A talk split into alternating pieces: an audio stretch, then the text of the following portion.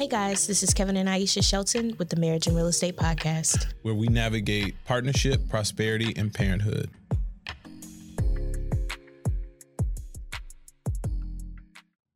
Hey guys, this is Kevin Shelton with the Marriage and Real Estate Podcast.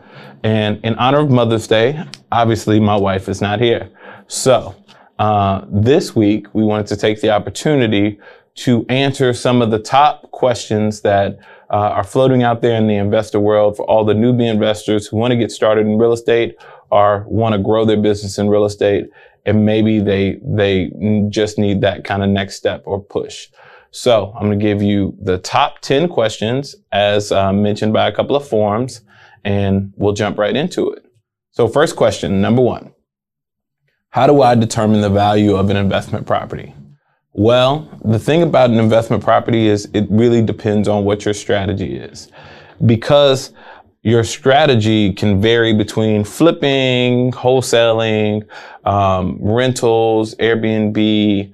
There's so many different strategies out there to invest in real estate the value would change based on your strategy. So it's not necessarily how do you determine the value of an investment property. It's how do you determine the value for you based on your strategy. Uh, and the best way to do that is to really know your numbers uh, and what you need to make a property work and then find a property that fits that criteria. Uh, and then the value will just be based on the ARV of that property with your particular strategy in mind. So jumping into number two what is the best real estate investment strategy for me? Well, that's a super broad question too, because it really depends on what kind of lifestyle you want to lead. So we've done everything from flipping to buying rentals to we've wholesaled some.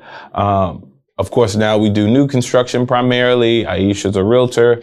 Um, so there's a lot of different strategies to choose one from. And you have to choose the right strategy for you and your lifestyle. So if you're looking for kind of residual income, you want to buy yourself out of your job, then rentals might be the way to go. If you want to create, you know, those large lump sums of income, then flipping might be the way to go. If you have a particular knack for building or um, numbers and financing is not a problem, new construction may be the way to go. But it really just depends on you. It's finding the right mix of strategy and your skill set to find the combination that would work for you in your life. Cool.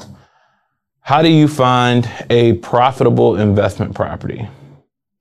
So, profit looks different to a lot of different people. Some people don't mind making $100 a door. Some people want to make $500 a door on the rental side. Some people don't mind making $5,000 on a flip. Some people want to make $50,000. It really just depends on do you know what you're comfortable with? What you're comfortable risking to make income? Right? Whether that's passive income on a monthly basis or large uh, sum income from, you know, a capital gains perspective. So you have to determine what kind of, um, essentially what your threshold is and what you need to make, to be honest, because you might need to make $30,000 on the flip to make it to the next project or to pay your bills for the year. You might be cool with making $5,000 on a flip if you don't need that. So it's 100% based on you. Uh, it's just like picking the investment strategy or finding the value for an investment property. It's you specific, right? So profitability can ebb and flow. It's just really based on ultimately the direction that you choose to go.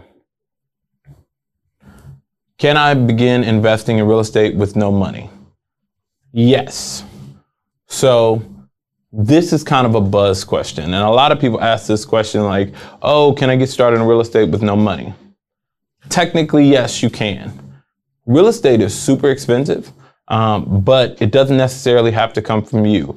A good friend of mine, Chris Senegal, he always says you need one of three things.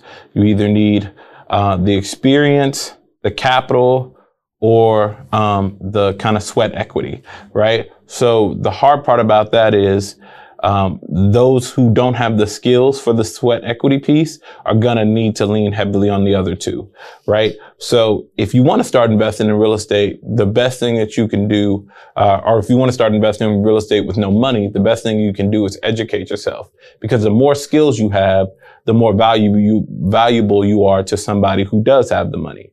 Because if you don't have the money and you don't have the skills, it's really hard to put those two things together for you to make a real estate deal happen. So you need kind of um, one or the other and be able to find a team and put people around you to help do the other sides of that. Question number five. Do I need a real estate agent to buy a property? Technically, no but it's smart to use a realtor. So uh, when we started investing, uh, we did not use a realtor, and then Aisha got licensed along the way. We learned a lot of lessons in that because one of the things that you don't get the benefit of when you don't work with uh, an experienced agent or with an agent at all is you don't have somebody fighting for you on the negotiating table that understands the legalities of buying real estate in your area. You also don't get to lean on their experience of transactions. If you've never bought a house, and you're going into it blind, there's a lot of documents and paperwork and liabilities that you could be signing yourself up for that you don't necessarily understand if you don't have somebody kind of fighting in your corner representing you. So they always say an attorney who represents himself has a fool for a client. It's the same thing with an investor. An investor who represents himself has a fool for a client because ultimately you want as many skilled professionals on your team to help you get the deal done and also make money, you know, because if you aren't able to navigate all the situations that come with transactions, which there's many different pitfalls in transactions, then you're setting yourself up for failure. So while you don't need a realtor, uh, I definitely highly advise you to uh, use a realtor. And if you're in the Houston market, of course, Aisha Shelton is a realtor. We have a realty team uh, here with the Braden Real Estate Group and uh, we would love to help you out. So hit us up, drop a note in the comments or DM us or all that good jazz, and we'll help you. How can I learn about real estate investing? So welcome to Marriage and Real Estate Podcast, right? Uh, no, so uh, podcasts, books, seminars, conferences, they're all great places to learn about how to get started investing in real estate. When we got started investing in real estate, we literally studied real estate for two years before we ever invested a dollar. And a lot of that time was spent not only consuming books and podcasts and uh, of, you know, like Bigger Pockets podcasts. At the time, I think they had 300 episodes and I listened to every single one, starting in episode one and went all the way to 300. Now they're like 390 or almost 400. So it's obviously been a while, right? Um, but in your journey, the best thing that you can do is educate yourself with every tool and resource that's available to you. Learn from other people. Go to networking events. Speak to other real estate investors. Seek people out who are doing what you want to do. And that way, uh, you surround yourself by real estate investors that have experience and knowledge, and you can lean on those uh, experienced investors to learn from.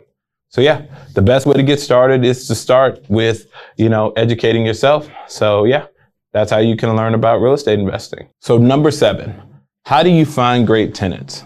So you find great tenants by having great criteria, right? The rental property market is on fire. People are renting houses left and right. There's not enough inventory for renters or buyers right now. So you'll have a lot of applications for any rental you put on the market. But the key is having the criteria in place to vet the tenants. You really want to know what you want. So whether that's income, um, credit score, criminal background, do they smoke or not? Do they have pets? Um, what brings them to the area. You want to have all that information so that you can make the best decision for who's the best tenant for your property. Now, let me give a disclaimer.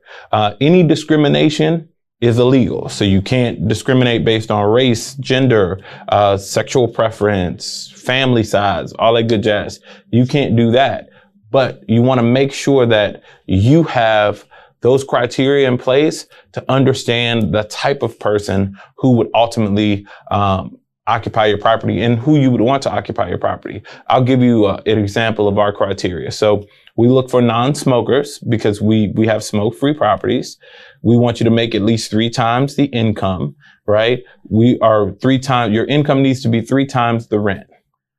Also, you need to have a credit score of at least 600. No criminal history, right? So no assault cases, uh, misdemeanors, felonies, things like that. We also want you to um, be able to pass a background check, right? And that goes with the criminal history. Uh, what are some of the other criteria that I may be missing? I think that might be pretty much it. Um, and generally, we kind of go through a new tenant orientation to make sure that they like us, we like them, and they're a good fit.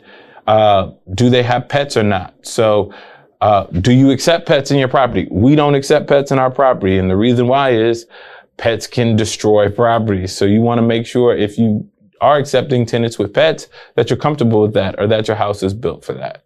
Um, I think that's about it. Number eight. Where should I buy? So this is an interesting question because a lot of people are chasing deals. So they're like, where are the deals? Should I buy over here? Should I buy over there? And honestly, it's based on are you educated in that particular market, right? A real estate investment is only good as the investor who's investing in it. So some people can buy deals in markets that other people wouldn't buy because they can make it work. Some people can't. So that question is based on you, your experience, and your preferences, right? Um, in Houston, Houston's an extremely varying market. It's extremely large, so you can have properties that may be an hour away from each other and still be within the city of Houston. But for us, we base everything on convenience, right? So we want all of our rental properties to be centralized around a specific area of town in case anything goes wrong or anybody needs to check on the property. Our same landscaping guy can maintain all the homes, things like that. But that's specific to us. Some people invest in all over the city in some of the submarkets and it works perfectly fine for them. That's really just based on you. So number nine. Should I invest out of state? So this is a question that a lot of investors ask us all the time because they may be coming from California or um, New York, other markets where they're not as either uh, investor friendly or tax friendly or have uh, the same kind of market that we we do here in Houston. So literally it's based on you and your comfortability, right? There's plenty of people who make money in other places and invest their money here in town. There's plenty of people who live here in town and invest their money in other places. It's a thousand percent up to you. Um, is it a good strategy? Sure. I think any strategy can be a great strategy depending on the systems you put in place to make it work. And I have a good friend of mine who, you know, He's grown his portfolio in Wichita, Kansas, and it's worked out amazing for him. But he's also from Wichita, Kansas. So while he lives here in town, his dollars, his resources, his um, team is in Wichita, Kansas to, to service his properties. So wherever you invest, you want to have a team in place to help you. You want to make sure that you put the resources in place to make your investment successful. And then number 10, big number 10, uh, how do I get started? So people ask us this all the time. And honestly, the answer is super, super simple. You get started by starting, whether that's starting to educate yourself, uh, starting the process of working with a realtor, starting the process of networking with other investors, starting the process of uh, actually putting your money out there and buying something, right? Get started by getting started. I know that sounds counterintuitive, but so many people spend years and years talking about investing in real estate and never invest a dollar. So the best way for you to get started and become an investor is for you to invest. Invest time in yourself, invest time in your education, and invest your money in real estate. That's the easiest way for you to be an investor, right? So with that being said, um, I think I love the conversation about questions and definitely send more in to us. Uh, we look forward to hearing you guys, getting feedback on these questions I've answered today. Aisha will be back next week. But this is the Marriage and Real Estate Podcast. This is Kevin Shelton. I'm out.